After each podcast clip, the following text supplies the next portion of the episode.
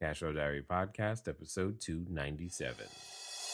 Welcome to yet another exciting episode of the Cashflow Diary Podcast, the podcast that teaches you insider tips, tactics, and strategies for creating leverage streams of cash flow into your life. Learn from top performing entrepreneurs, business owners, investors, and thought leaders from across the globe as they share their secrets to success. Like what you learn on this and other Cashflow Diary podcast episodes? Go to learninvestingnow.com and sign up to receive powerful tips and information that will help you succeed as an entrepreneur and investor. Now, here's your host, investor, entrepreneur, business owner, educator, speaker, author, and master facilitator of Robert Kiyosaki's cash flow game, Jay Massey. All right, ladies and gentlemen, welcome to another episode of the Cashflow Diary podcast. I'm your host, Jay Massey, and I'm glad that you're here today because here's what I know. I know today is going to be one of those days where you have an elevation in the way that you think about the way that you think and most importantly, what you're actually going to go out there and be able to do. Because today's guest is going to help you because she's a serial entrepreneur. Let me decode that for you. She's done it more than once. And when you do anything more than once, you have the ability to not, yes, only learn from your prior mistakes, but also from your prior successes. And most importantly, get the benefit of what we will call a compound interest of successive successes to make bigger things happen for you. And most importantly, the people that you serve.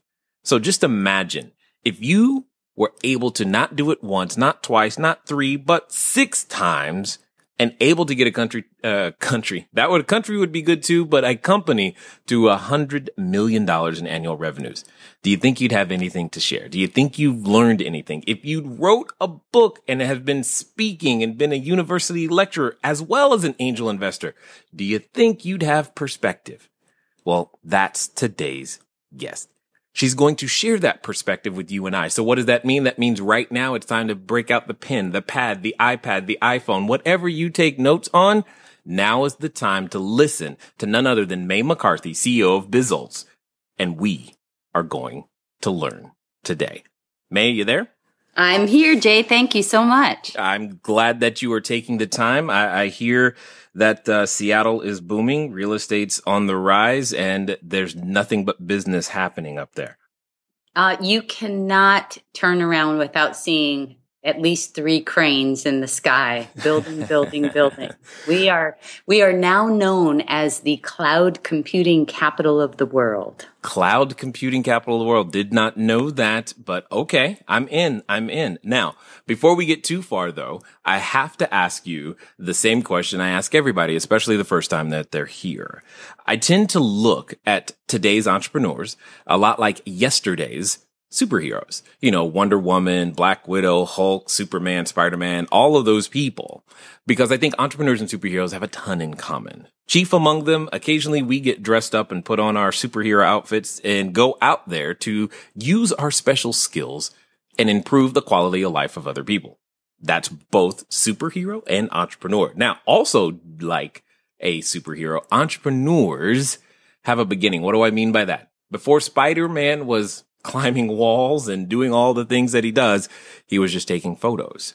He was a normal everyday person. So what I want to know, what we would like to uncover is before the six companies, before the book, before becoming an angel investor, before doing all the things that you currently do over at Bizults, who is May McCarthy? Oh, wow. Gosh, that's a great question. So my my background is I'm the last of 10 kids. Oh my. And I was born and raised in Hawaii and we had this giant old you know beach house that my dad who was a surgeon and my mom who was a nurse uh, moved into when they took seven of their kids from the Midwest to Hawaii in 1959. Wow. Yeah, and then they had three more kids, and I'm the last one and what I noticed was that although my dad was a surgeon, um, they they taught us some really interesting lessons. My dad would would give away health care to people that couldn't afford it, but, but he would look them in the eye and say, you know what? You might not have money for this, but you are incredibly valuable. And so someday you're going to think of some sort of value exchange that you can have with me. But right now, we have to take care of you and make sure you're well. So people that could afford to pay him with money you know these certificates that we have mm. um, did that and they paid very very dearly because he was exceptional but those that couldn't he wanted them to know that they were valuable and would come up with some sort of exchange later and at the end of the year he always marveled to all of his kids and he said i've received more than i would have had i just only received money Mm-hmm, mm-hmm. And he would point that out to us. The other thing is, anytime we would ask for money, uh, whether it was from my parents or you know each other, um, something had to be exchanged of value. Yes. We either had to wash Dad's car, we had to trim the hedges, we had to, you know, take the dogs out and wash them. I mean, we had to do something to exchange value. And um, if we could figure that out, we would do very, very well in business. So out of his 10 children, eight of us are all entrepreneurs. Oh my goodness. I'm so excited right now. So, okay, May, you don't know this, but one of the things that I've often said to my kids, and my oldest is tired of hearing it, is every time uh, they ask me for money, all of them, uh, the, the exact response is, you know, to dad, can I have is always yes, you can. All you have to do is develop a product or service and learn to sell it. And I'm just so encouraged right now to hear that I'm not the only dad who's thinking that way. And eight of you, I think that's impressive. Yeah. Eight of you. Yeah, it's really interesting. I started my first one that are not counted in the six that I've had previously as an adult, but I started my first one at, at age six. Of course. Uh, because the other thing that we were taught was when you're doing a value exchange. Yes. Um, you can always look for an opportunity to solve a problem, to create a convenience, um, and I remember remarking to my mother that out in front of our house uh, was a private beach. So it wasn't a beach park with facilities or uh, concessions or anything. Mm-hmm. And I, re- I remember remarking that some of those days were really, really hot and we should have something available for those people on the beach in front of our house to, you know, drink or cool them off. And she said, well, do you want to create a value exchange. Do you want to create a business? And I thought, well, okay. So she helped me create my first business at six. And what we did was we got these um, big things of that sugary syrup punch. And oh. we mixed it with water and we froze uh, these little like Dixie cups, a little bit bigger than Dixie cup sized um, cups. And we froze them and called them ice cups. Okay. And so people could come up to our house and buy two for a quarter, one for 15 cents. And it didn't matter, you know, if I was there all the time. Ev- everyone in my family learned how to sell these um, these ice cups, and it got so big that I had to buy an extra big freezer. And um, and one thing I learned that was incredibly valuable was the idea of shrinkage because my brothers and their friends wouldn't pay for theirs. so we had inventory that would disappear. disappear, no doubt. Those are great lessons. If you can find um, if a problem that needs a solution and you come up with a great solution or or a convenience, that's a great business. Well, you know, you just said something that I don't think we've ever talked about here because I'm often remarking and, and talking about how entrepreneurs solve problems, but you also took the other end of creating a convenience, which it's a different way of looking at the same coin, in my opinion. But I would like you to expand more about on this concept of creating a convenience more, if for no other reason than we typically don't talk about it. Well, uh, let's use one of the greatest convenience tools in the world, and that's the iPhone. You got right? that right. So, so you know, I've had computers. I mean, I remember my first computer looking kind of like one of those portable sewing machines. uh, maybe it's a long time ago. And I also remember my first cell phone, which was had a cord and it was attached to a bag It was Wow. this huge, huge thing. And then I was so excited because there was a handheld brick, you know, that I could carry. And um, and these these we have had cell phones and computers for quite a long time. hmm However, a convenience is being able to put them in one device and to put them into a pocket-sized um, product. hmm I mean that that was just an amazing convenience for us, right?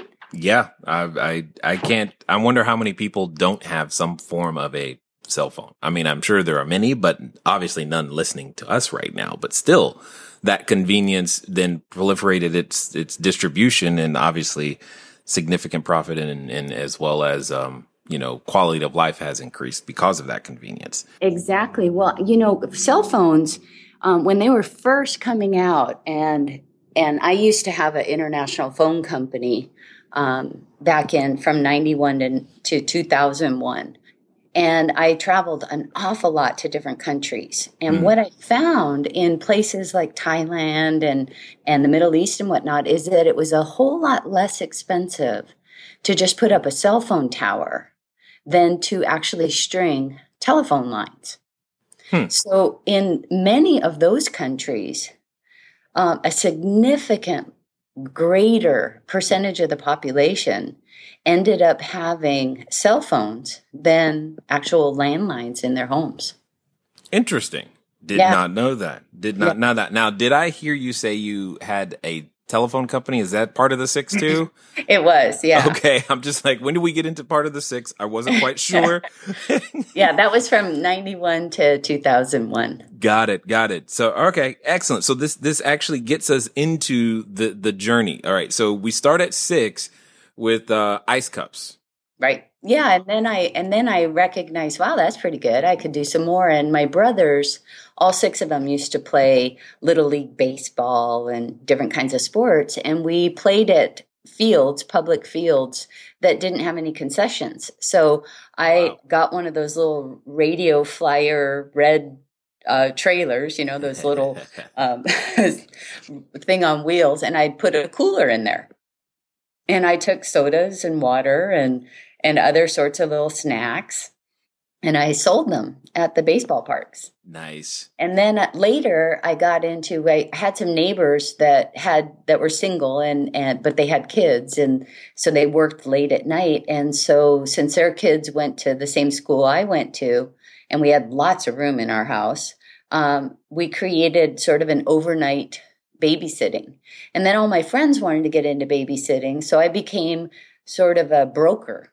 And I had about uh, starting at 10 through about 13 i had a master schedule and i brokered out babysitters to different clients Man, I am in, okay. This is awesome. I, I mean, I you're on. Okay, just keep going. This is great. Yeah. This is great. well then um, i uh, you know did other jobs i figured well i should probably you know get a real job you know one that w2s and uh, so i worked for you know a couple of fast food places and roller skate places and roller skating rinks. And I, I wanted to do really well in high school. So i knew i had to study a lot as i was going through high school. And i found a job offer that was a assistant manager in a roller skating rink in their pro shop. So I cut a deal where I would only work on weeknights. Hmm. And the, the thing about weeknights is nobody's there. right. So I worked in the pro shop, got paid, and I brought all my homework with me and did my homework. And occasionally somebody come in with a broken skate and I'd fix it. And but for the most part, they needed somebody. Their problem was they needed somebody there because that was the requirement for their operation.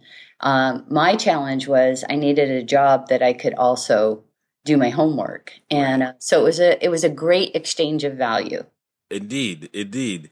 You're, Yeah. you're you're just a problem solver. I like it. You identify and you solve. And Well, I- most most most entrepreneurs are wouldn't you agree? I mean we're we either come up with solutions to problems or we create a convenience. Uh, agreed. I i can't turn it off personally but i've just i'm also thinking i was not doing that at 13 natural i mean you're on number four or five here and i'm just i'm just well those were just that's just what i did when i was a kid. And then when i moved to seattle to go to college uh-huh. um, the summer before my sophomore year my sister, who was living here, and she's number two in the lineup.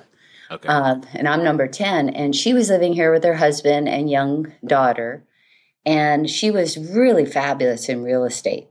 Mm. And she and her husband own a ton of real estate. But she was a real estate um, salesperson and did quite well. But one thing she didn't like was being away from her daughter and husband on weekends. And that's when you have to hold open houses. Right. So she was trying to think of a business that she would only work during the week in the evenings so she could, you know, have mornings and, and early afternoons with her daughter.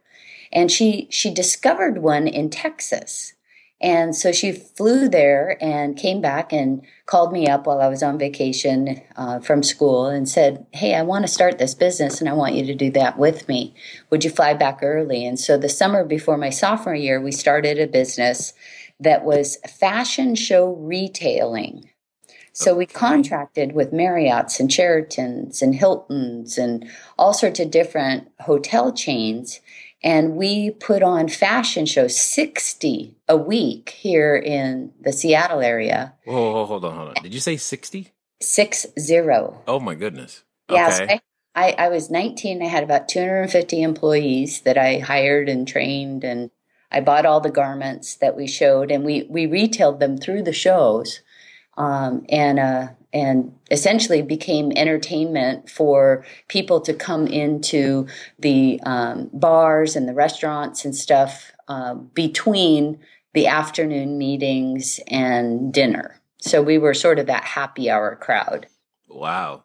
Yeah, and it was really convenient because a lot of people that travel, and I don't know about you, but I, um, when I have a full blown business going, I'm traveling 150, 200,000 miles a year. Right. And I will sometimes get done with meetings or I'll meet one of my clients in the bar and we'll have a drink and then we'll go off and have dinner um, or meet some other folks someplace off site for dinner.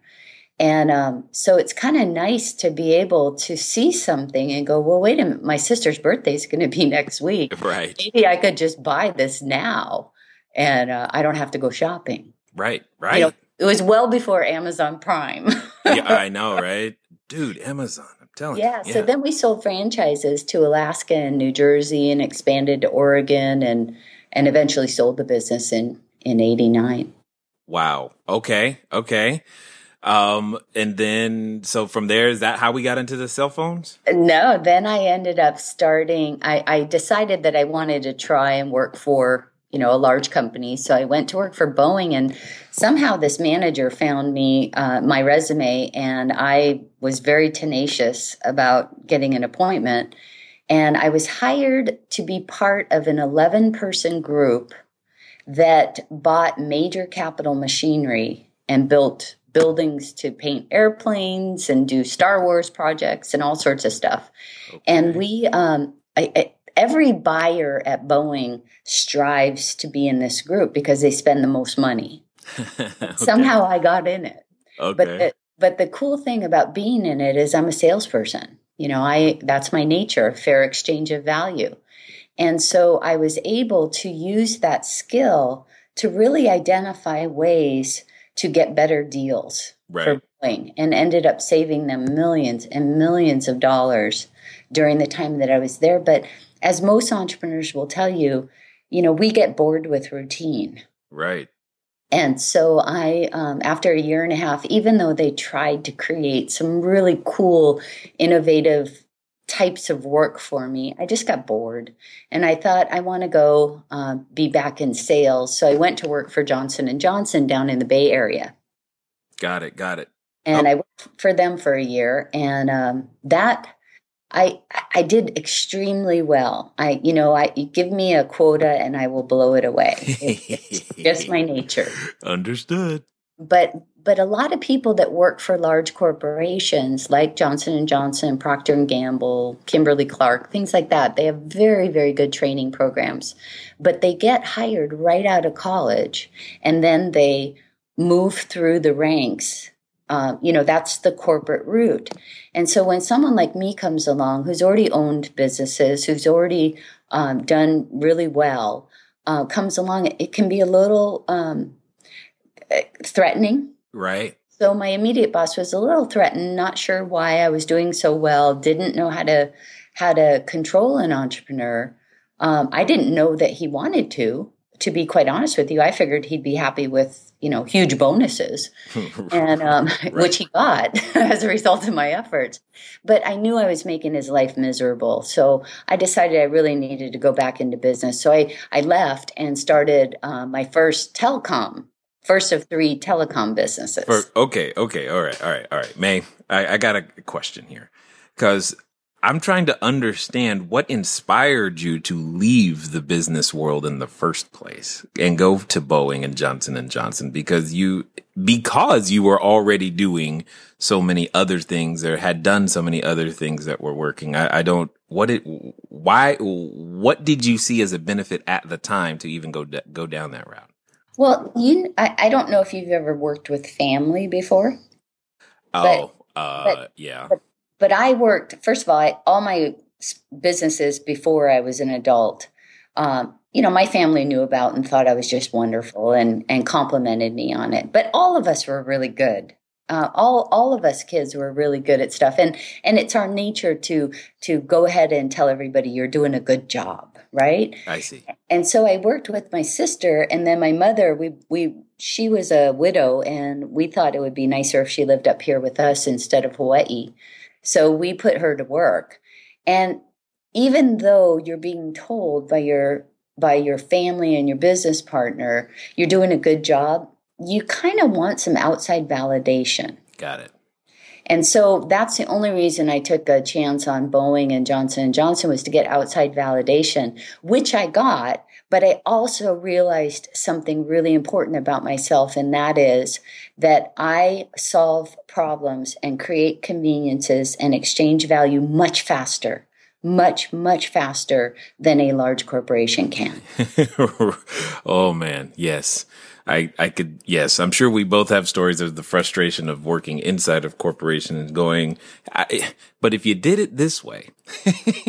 Exactly. which Yeah. is why which is why we ended up doing well i mean is if you climb up to the c suite and that executive management team between you and you know the top of the food chain right. um, they love you because they want people to be like that but that middle layer or five layers of management they just want to get the next promotion Right. they don't understand the same motivation that you and I do as being the business owner in the C suite. Even if our C suite is only, you know, five people Sure. uh, in our company, um, it's still it's still the same process, just fewer zeros. Right. Right. Absolutely. Absolutely. And, and it, I, I just got frustrated not being rewarded for those things and having to Yeah. still deal with the constraints. And it was like, ah, there's gotta be a better way. So, all right. So uh, you said the first of three telecoms. Right. So I came back to Seattle. I, I put my uh, boss out of his misery and I quit.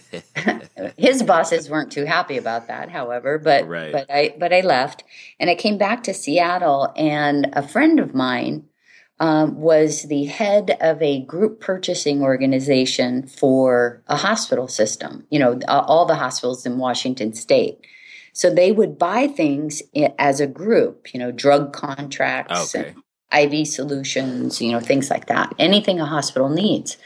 And deregulation in the telephone industry was just starting to really take effect. Yeah.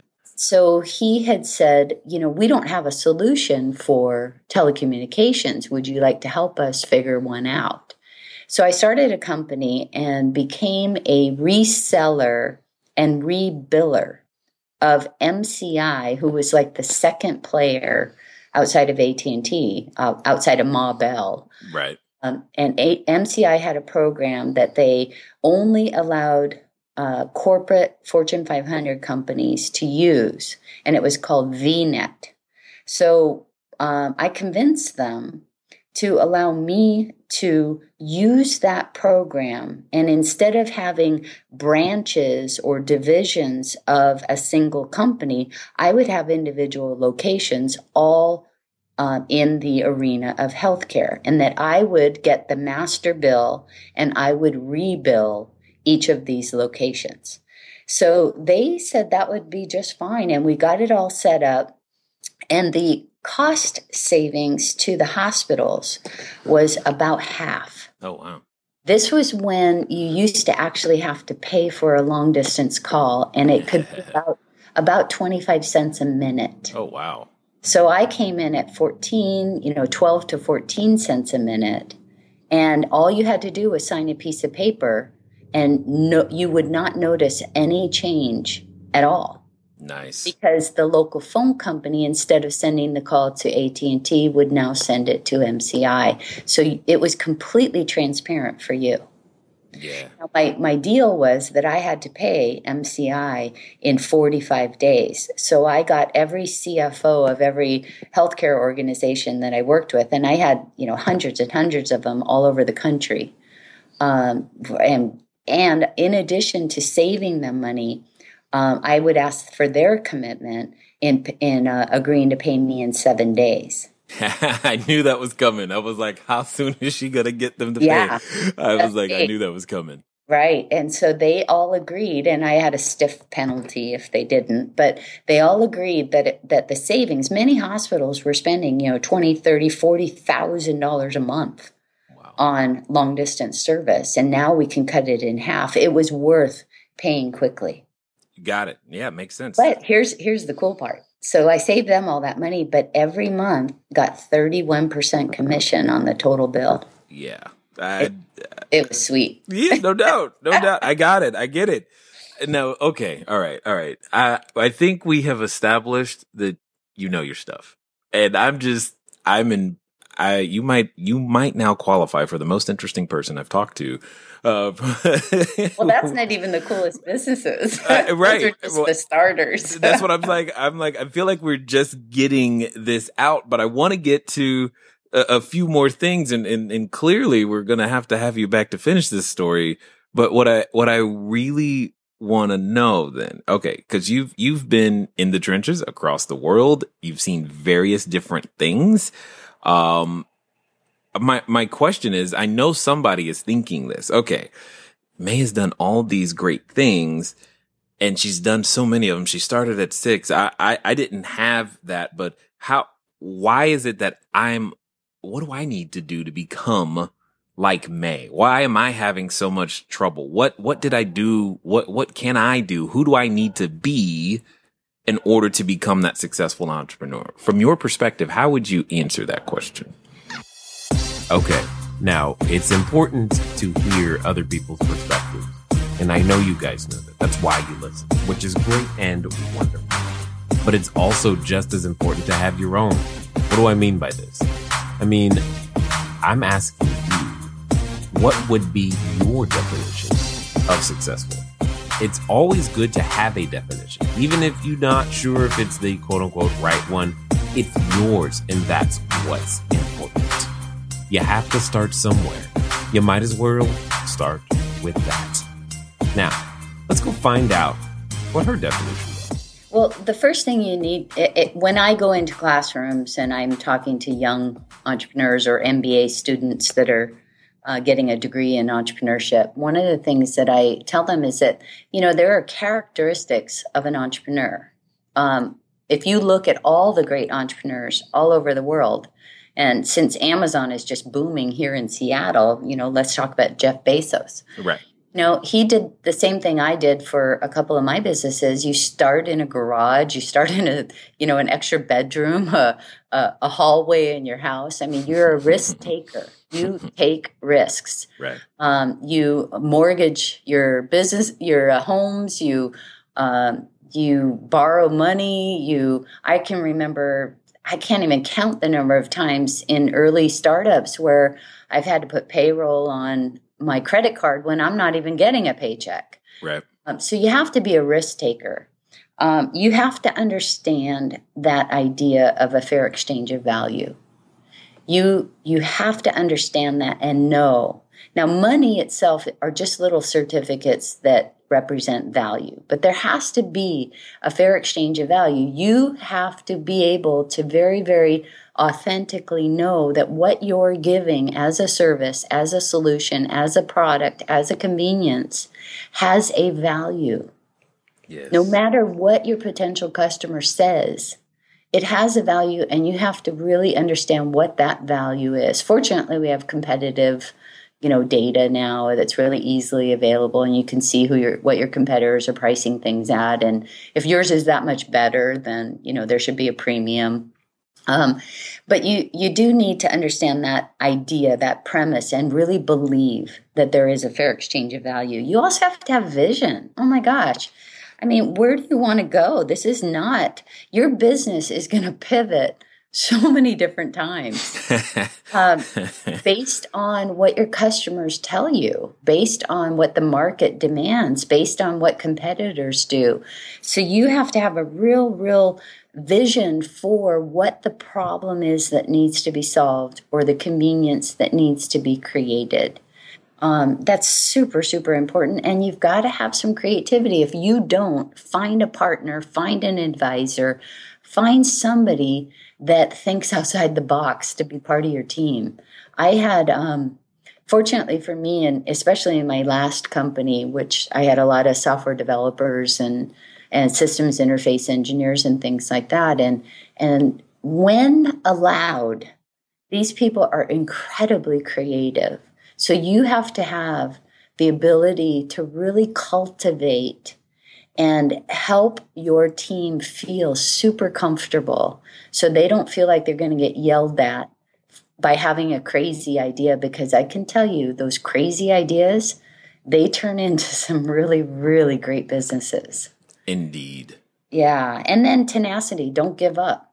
You know, you're going to hit all sorts of bumps in the road. You're going to hit things that you don't expect. I mean, in every single company, um, in, in excuse me, in the United States, one of the most horrible things, um, but it's just a way that people do business, is they litigate in order to slow you down. So you'll find um, that sometimes when you're doing really, really, really well, like in my international phone company, we got sued by AT&T, MCI, and Sprint all at the same time. Oh wow! And that's a huge a distraction.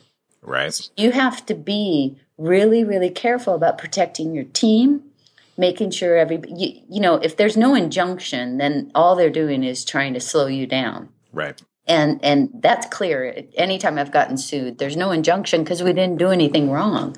Right. But it's just a way that people operate in the United States. They litigate to slow you down so that you don't take too much of their business. And um, that's what happened for us. So it ended up going to the FCC, and it was ruled in the consumer's best interest that we operate. And in my company after that, it was another Fortune 20 company that sued us, and a company after that, it was another Fortune 20 company. But they do this, you need to just expect it. It's just, this is just part of business.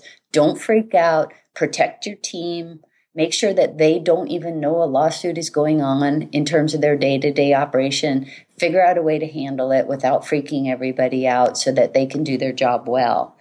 And you have to really believe, you have to be passionate about what it is that you're doing. In my last two companies, when people would say, Well, what do you do? My response was, We save lives. Right. We save lives. We we put in an inventory management solution um, for large hospital systems using software and equipment. And we also made sure that barcodes were applied to every single medication that was distributed throughout the hospital system. So when it came right down to it, Jay, a patient would have their wristband scanned and they would scan a barcode that was on one of the medications we distributed to make sure that that patient was getting the right drug. That We- was you?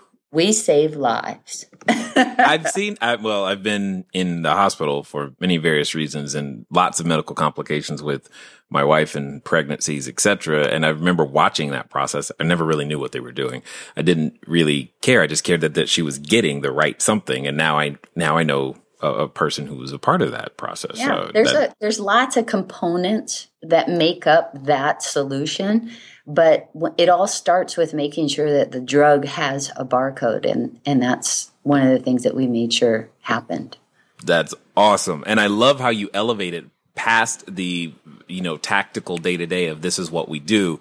Uh, you know, because you, you some you and that's what I that's how I think about real estate in a very completely different way. We don't really do real estate. We provide jobs. We provide housing. We we help mothers and daughters and and, and husbands uh, go out there to provide a stable uh, home uh, environment.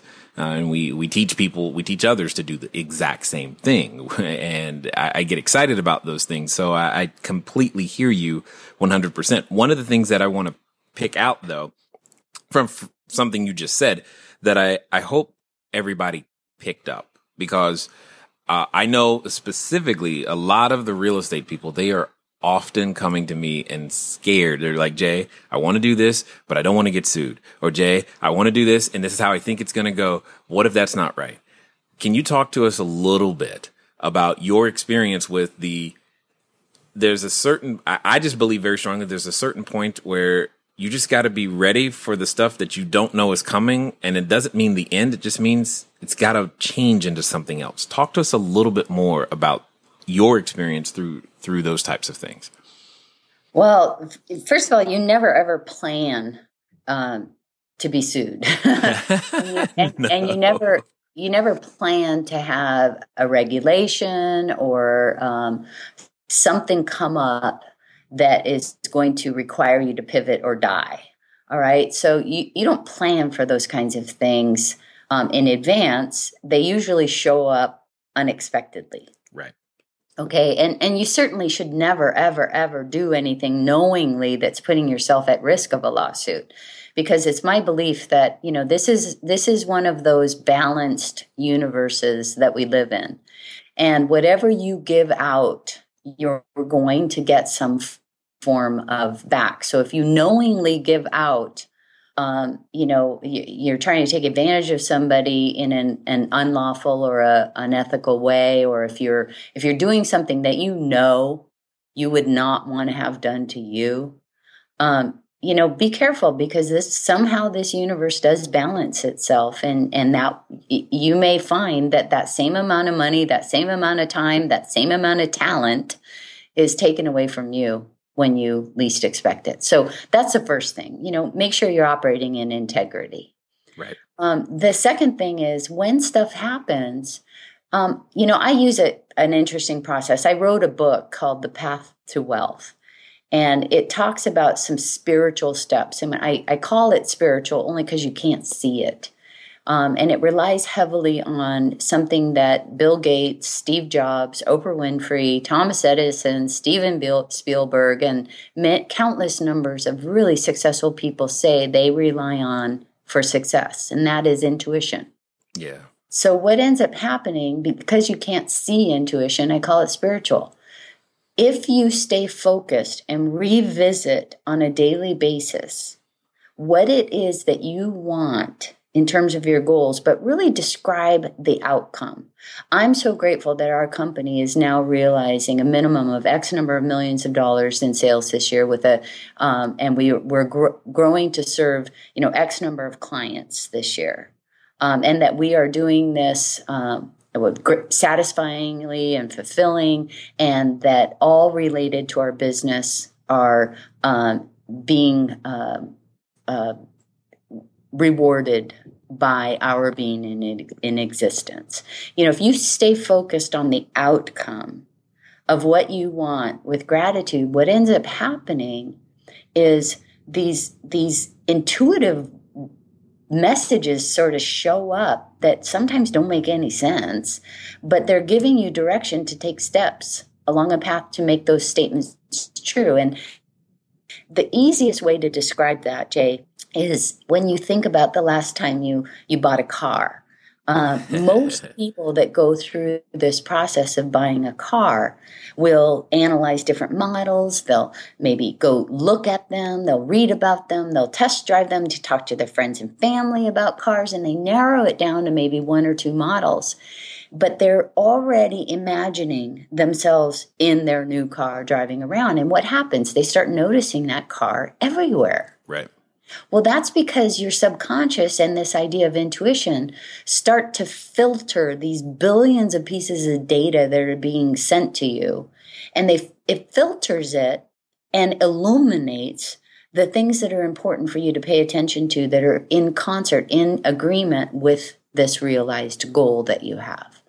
So I can tell you just incredible stories where I, you know, felt this hunch or this idea or or I thought of somebody I hadn't thought of in a long time and I pick up the phone and I call them only to find out they are now the decision maker at this monster customer that I wanted to have and I get, you know, a half a million dollar contract.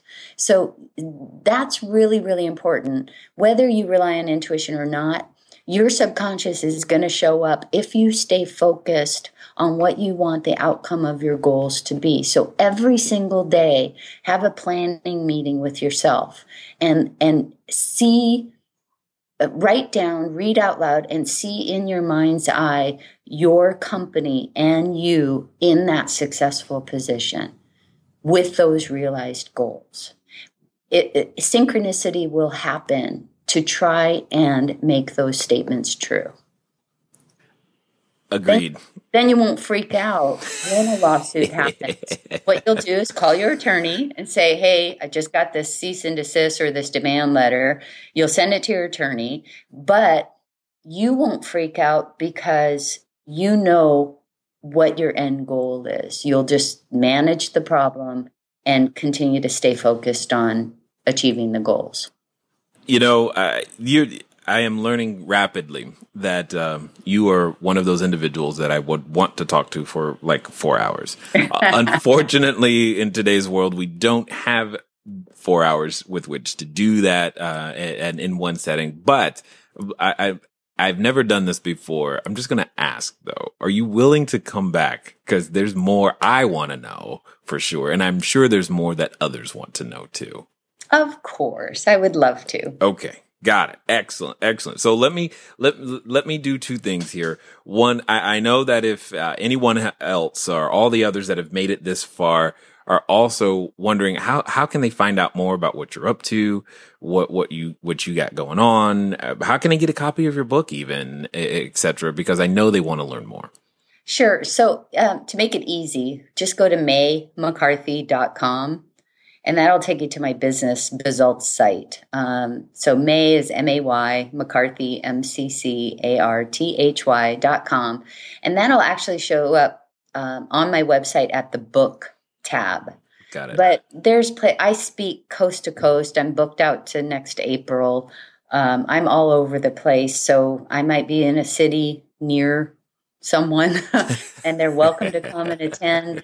We also, you know, have tons of videos up. Um, and, and I also have lots of clients and somebody might know somebody that, that has some gems of information as a result of either reading a book or, or uh, meeting with me in person. So there's lots of ways to, to access information. And and nothing i nothing i share is brand new. It's but it helps people to remember to remember what they already know. Indeed. Totally understood totally understood. Now let's get to the, this final question if we will. Um, there's eh, because I, I know you i can't wait to hear your answer to be honest. I'm really excited.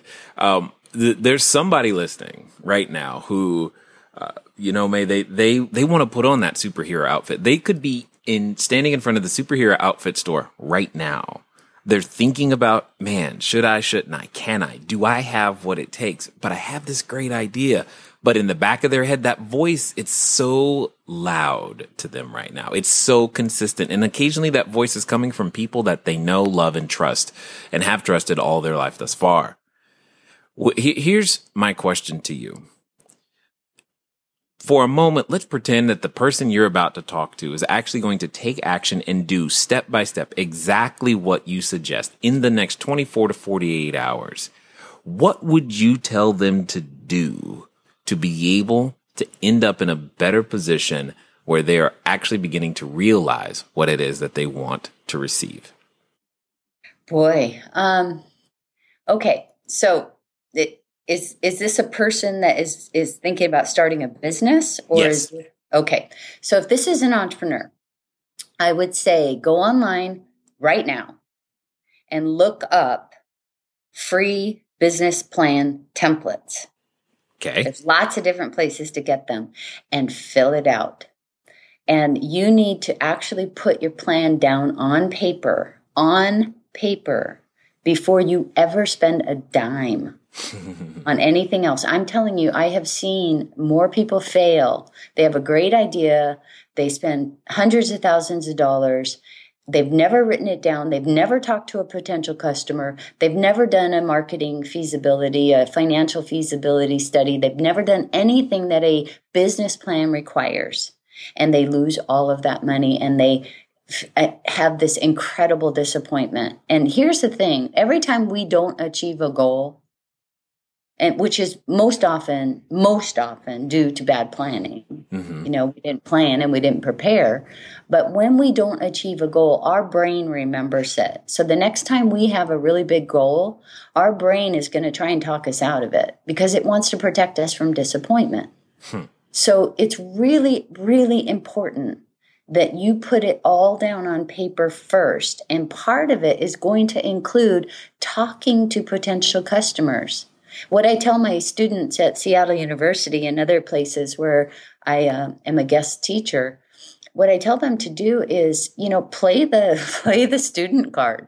Even though you're an MBA student, you have a full time job. Call somebody up and say, "I'm a student at Seattle U, and could I ask you a couple of questions?" And then just say, "Here's an idea that we're thinking of would that be something that would be a problem solver for you? Would that be a convenience for you? Would that have some value for you?